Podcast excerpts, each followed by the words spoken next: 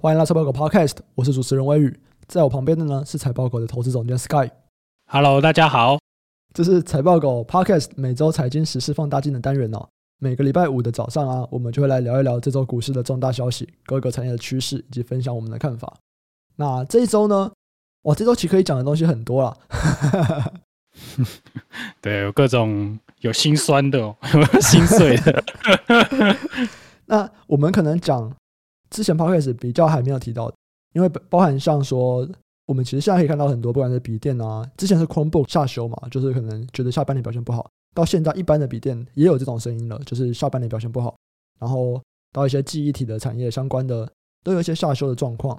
这个东西不管从之前前几集我们的财经时事放大镜，或者是台股美股提款机，那我们上一集是在讲那个 WDC 微腾电子它的这个季报的分析，然后再到之前一些。美光啊，他们这些记忆体大厂的分析，我们多多少少都有带到下半年的一些趋势。那其实那个时候就有开始要提到啊，就是我们可以看到，像记忆体、消费型模组，其实接下来的展望可能不是很好哦。那么提过的，我们可能就不提。我们今天提一点比较新的东西啊，也也不一定新啊，可是就我们之前比较没有提过的东西，这样子。对啊，之前大家比较没有注意到的吧，或者是说这个比较少讲的啦。对，没错。其实一切的源头还是要回到这个德尔塔变种疫情啊，疫情又回来了，对，又回来，中国的疫情再起。其实中国疫情再起应该已经一阵子了嘛，对不对？大概近一个月都会看到类似的消息。然后目前看起来是一开始是哪里？应该是南京那边或者武汉那边有出现新的 case，就德尔塔变种，然后开始慢慢的扩散。以后到现在整个增加的人数又到了蛮大的一个水准哦。如果我们是看上个礼拜的话。它的七天平均已经到了两三千左右，那甚至是在南京的机场，现在出现了员工确诊的问题。那其实从这件事情开始之后啊，因为中国一直都是以比较激进的手段来去想要去压这个疫情嘛，那这边就有几个东西是我们可以来聊一聊的。那我们先来聊他们的其中一个政策，就是在这个南京的禄口机场啊传出员工确诊之后，中国他们就下了一个新的政策，就是欧美线的。航空货运班机暂停过夜，那这个东西其实它的影响就很大了嘛。首先，我们要先知道，在最近的这个货柜航运一直涨价的时候啊，本来大家就会把一些东西在想说，航运太贵了，然后又塞港，然后又慢，我要不要想办法把我的东西弄成是空运去？那再来哦，空运的旺季本来就是每年的第三季是一个空运的旺季，在以上这几个原因上面呢，其实整个空运接下来大家就觉得说，它的表现可能会很不错，因为。本来可能会想要走海上航运的，会开始想要把他们的货弄到空运来做。再来呢，也是中国下了这个政策以后，其实它会影响到供给的面向。那 Sky 来讲一下这个东西。其实现在这个时间点刚好就是空运的相对的旺季啦。嗯，就一般来说都是第三季季底嘛，跟这个十月下旬到十一月啦。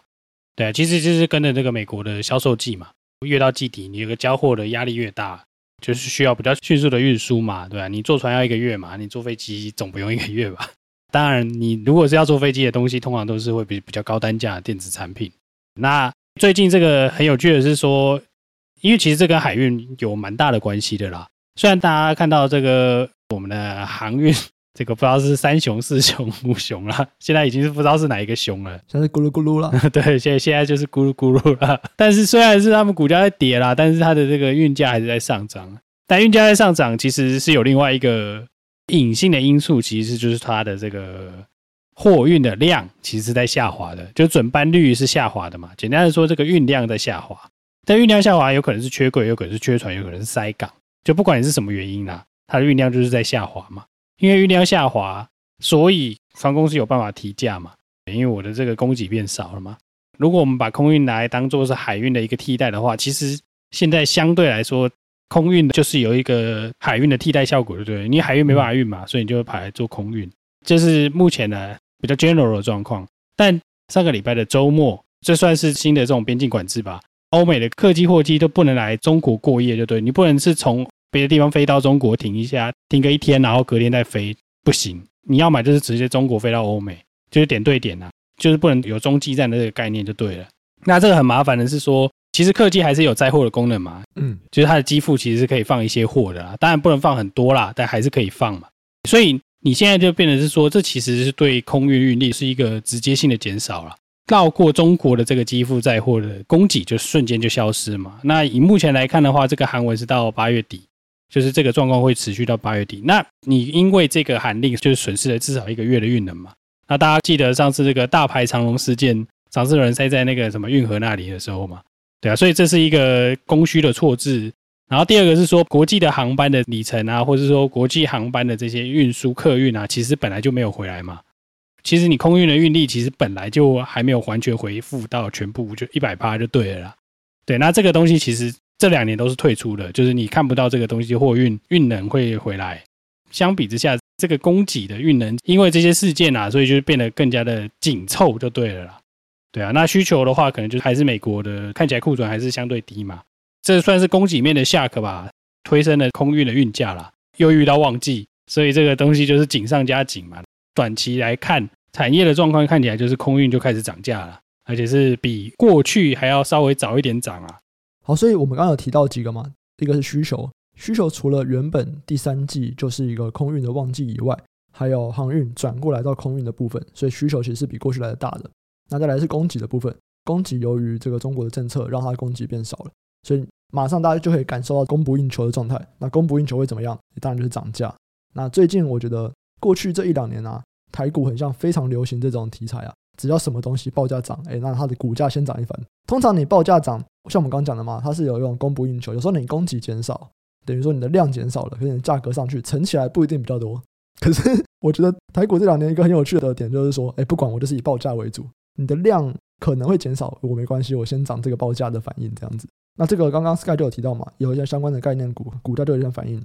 这边我有一个蛮有趣的问题哦，就是。我们知道第三季季底是空运的旺季嘛？那刚才也讲了，它可能就是在一些电子的比较高单价的商品，对不对？是相对高。对，但是今年有一个状况啊，今年就是因为疫情的关系，商品的东西，我们讲 NB 啊，或者是一些电三 C 的电子产品，它已经提前购买，所以我们才会说今年可能下半年的电子商品可能会不如预期嘛。那这个样子会不会在空运这边本来的这些三 C 电子商品，他们的运输的需求就会降低了呢？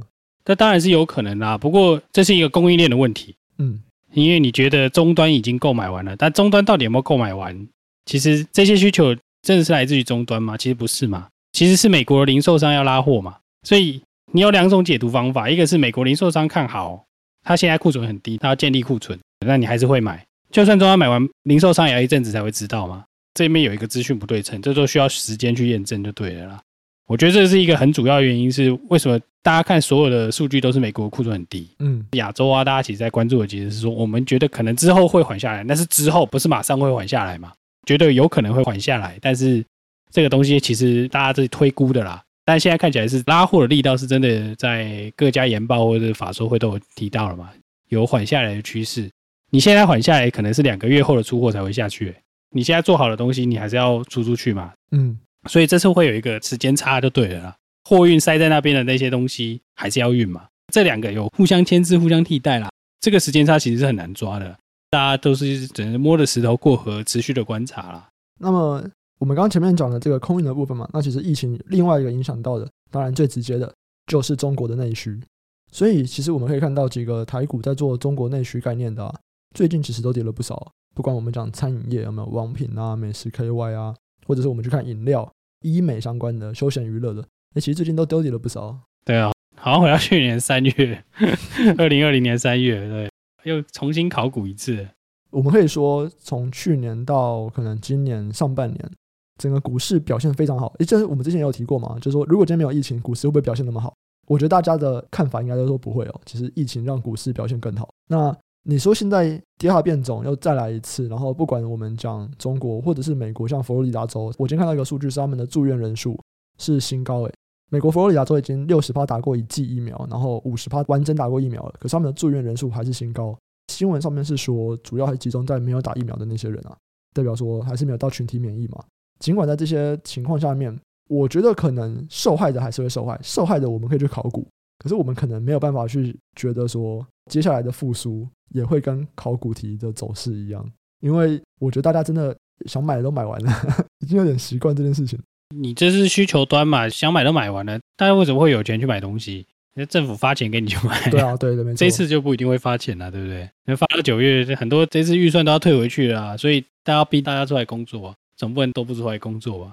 虽然是一个考古题啦，但是走的这个结局可能会不一样啦。一来就是你政府的做法，其实因为经过一次循环，大家知道这个东西的严重性到底是多高嘛，应对的方式也会改变啦。通常同样的事情第二次发生的时候啦，影响就不会这么大了。嗯，因为大家都知道怎么应对了。可下去还是会跌，回来就跌还是会跌啊，只是原本跌很多的，这次可能不会跌那么多了啊。你说会不会回来？这次就不一定了，这次可能就要看获利了，没错，对不对？要看你排挤的状况。所以大家会变得更加理性啊，因为你经历过了。对，没错。我觉得一些必要的消费好了，比方说餐饮，餐饮我觉得该之后他们这个结束以后，该回来的还是会回来了。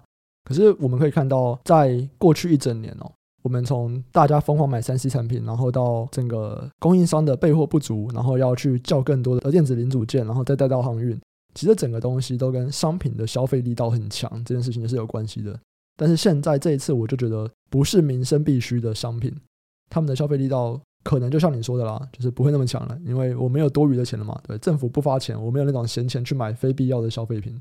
对啊，我个人是这样觉得啦。不过这个也是推论嘛。对，没错。等待时间证明啊，我只能这样讲。除非真的又严重到超乎预期啊，各个国家的政府他们又印那么多钱，我有点难想象这件事情。我觉得怪怪的。航空那边你还有什么要补充的吗？我们刚刚提到中国没有过夜航班嘛，就是说你没有中转业务啊，嗯，对啊，那很有可能就是因为香港现在也算中国了啦，对，对，香港人可能有点生气，但是这个 那些货量听说是转到全亚洲啦，对啊，那台湾也可能受惠啊，对，对啊，所以这个像空运相关的这些，可能都是可以关注的标的，虽然说大盘现在在跌啦。大盘现在跌是大家都一起杀，没有在管你的啦。对，但这个我觉得是一个，哎，看起来这个产业下半年是逐渐好转，而且有变好的，可以关注的啦。对啊，我觉得是这样。那么讲完了这个疫情的一些延伸以后，我们来讲一些比较零碎的东西哦。中国的首要饮巨头奈雪的茶遭官媒记者卧底踢爆厨房脏乱。这个官媒记者最近其实是很不安分啊，不止记者吧，微博，然后微博不是很猛，会发这个什么就谍报了，对不对？我们谴责什么东西，然后那个东西就炸了。对，真的。先谴责一下酒啦，对，然后我这酒是好东西啊，不是？怎么会改变 DNA 嘛？官媒不安分，他们就直接在批评这个奈雪的茶卫生不好啦。详细的情况大家可以再上网去 Google 一下这个新闻哦。反正就是有一些，然后蟑螂啊，然后哎哇，讲蟑螂会不会有人听到就觉得哇好恶这样？反正就是有些标签可能有不明确的问题，然后冰箱的食物没有加盖，然后物品与食品混放等等的一些卫生食安的问题，他们就谴责了。那谴责了以后呢，哎，整个中国的手摇饮全部表现都不好，像有进军中国的这个雅明 KY 或者是鲜活果汁。雅明是直接股价创下了一年的新低了，那鲜活果汁是一周跌幅十趴，嗯，蛮惨的。我觉得大家应该还是想说，现在中国可能就是某一间公司出问题，他们就会想要下一个整个产业的政策。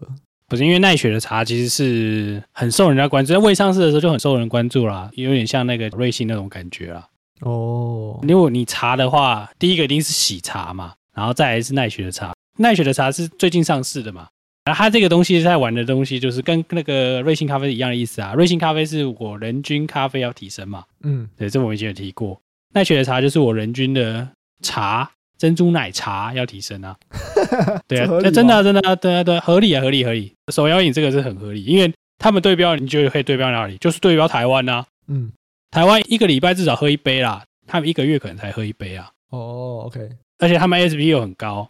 对，他们现在就茶配面包、脏脏包嘛什么的，那个其实是中国红的，或者是配那个他们叫软欧啦，软欧包就是欧式面包，把它弄软一点这样子啊，嗯、反正就是比较有名、比较前段的这几家企业。所以奈雪的茶就是被官媒这样子 拿来渲染的话，那其实大家就会哇，这个我这个整个板块可能就要这个大清洗喽。加上之前又有教育行业，又有那个美团，又有游戏腾讯。哦，大家吓得要死，嗯，对啊，所以奈雪的茶就哎就破发了，本来还对他蛮有期待的，没没想到，嗯，一下就爆了。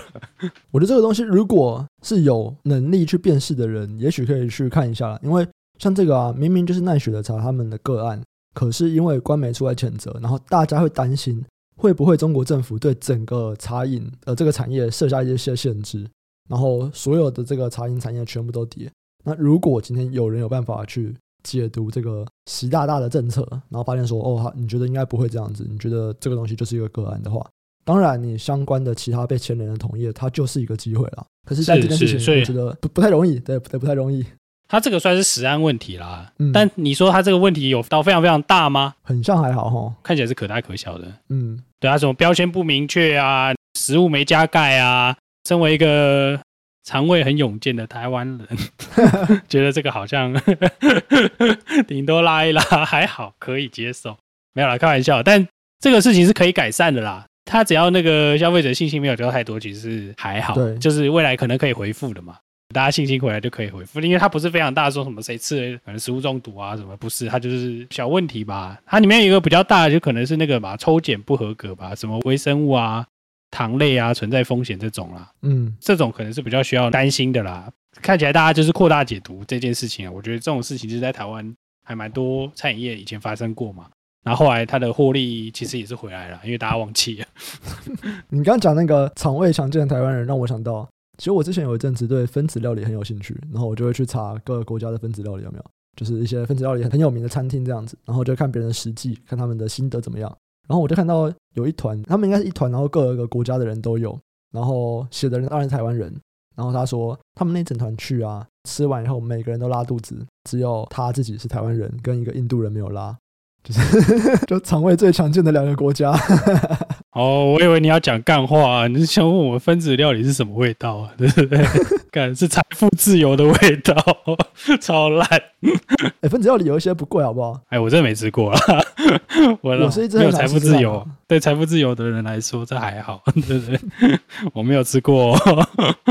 好，那回到这个产业的东西，其实从中国最近政策一直出来以后啊。习近平有三本书在讲他的治国方针，哇，那三本书超红的，现在我看大家都在看，大家都想从里面去读一点蛛丝马迹，看看你的治国政策到底是什么，你的政策到底会变怎么样。可是我看那个东西已经是蛮早之前写的，这跟最近的这些，哎，那很久很久以前了，哎，算蛮久的，啊、是在当那个他还不是现在投的时候啊。对啊，对啊，对啊，所以我觉得那个有点 funny 啊。对，所以大家有兴趣的都可以看了。那我只能说，习近平真的国学很好了。对，你看那个书，你就觉得说，哇，他真的是国学很好。对。就读书人啊，读书人真的很厉害。嗯、看他的那个就用字真的是厉害的，就是思想是一件事情，他的用字是厉害的。对，但是大家读不是要读那个吧？大家只是要看说，哎、欸，下一个要哎、欸，好像要监管哪一个，我先来跑这样子。我觉得要从这边去看到这个东西，应该是不太可能啊，太困难了吧？啊，我看大家都在看那个什么教育什么东西的、啊，嗯，他说哦，这个监管是合理的，可是你这个事后讲这个好像没有意义，都叠完了，对不对？对啊，都叠爆了，对啊，你就去复盘这种东西，嗯，而且从三本书里面找到一段话，事前不容易看出来啦。对，还好我们没有做这个啦，对啊，因为这个不太理解，因为他们这个比较偏政策啊，所以大家才会想要看可不可以看到政策的蛛丝马迹吧。我在想，对，我觉得如果是政策的蛛丝马迹，可能还是从一些他们近期的一些几年规划里面去看啊，然后近期的五年规划有没有什么东西，那包含像这次补教，他们也就说嘛，其实两三年前其实就开始陆陆续续在讲一些东西了。包含他们现在想要提高生育率，那三个最大的点，至少以政府定调的点啊，就是补教啊、居住啊跟医疗嘛。如果我们去看近期的政策，比较有可能可以避开一些风险嘛。可是我还是觉得太困难了啦，因为政策就是人定的，你要去揣摩一个人的思想，真的太困难了。政策盘的话，这种就是要有消息啊。嗯嗯，对啊，因为你在政策制定的过程之中，一定是会去征询各专家的意见嘛。你不可能自己就随便就用一个政策嘛，对不对？你一定会去找说啊，这个影响多大。会去做研究嘛？在这个时候就会有小道消息传出来啦，这也不是什么内线，这个东西又不一定是真的。在这种政策会影响股市非常剧烈的地方的话，诶，这个东西可能很重要。你在美国当然也有这种东西，美国可能大家要去弄一个法案，要大家游说嘛，在游说的时候也会有消息放出来啊，类似这样的概念啦。嗯嗯嗯，对啊，我自己是没做过了。我们现在做的，我觉得还是比较明确，因为可以支持我们推论的东西比较多。那如果你今天想要去看你你刚刚讲的一些东西，我觉得它可以支持你推论的证据就比较少，就比如说你要非常有信心了。那我们这集可能就先到这边了。我们聊了一下中国的疫情再起，然后到他们的内需最近又跌了蛮多的，然后再到他们机场员工染疫对于这个整个空运的一些变化。然后 Sky 有提到这个周转的东西，大家也可以去研究一下。奈雪的茶其实没什么好讲的啦，就是稍微聊一点关于最近中国可能一直在打压各个不同产业，或者是针对不同产业一直下了一些管制的政策，然后就让大家开始觉得很害怕了。现在只是单纯一个产业里面的个案出事情，哇，整个产业还是全部拖下去。如果今天你是有能力去判断他们到底有没有可能会制定一些政策去影响整个产业的获利，也许这边是一个还不错的机会。是。那么以上啊，就是我们这一集的内容。喜欢的听众朋友记得按下订阅，并且分享给亲朋好友。如果有任何问题啊，都欢迎留言告诉我们，我们会不定期在 Podcast 中去回答留言区的问题。那如果你想要找一个平台去讨论你的投资问题，那也可以上 Facebook 搜寻财报狗智囊团，这是财报狗的 Facebook 社团。我们也会不定期在社团中去分享我们对于 Podcast 内容里面一些延伸的看法，或者是一些比较完整的补充资料，我们也会贴在那边。那我们这集就先到这边，我们下期再见，拜拜，拜拜。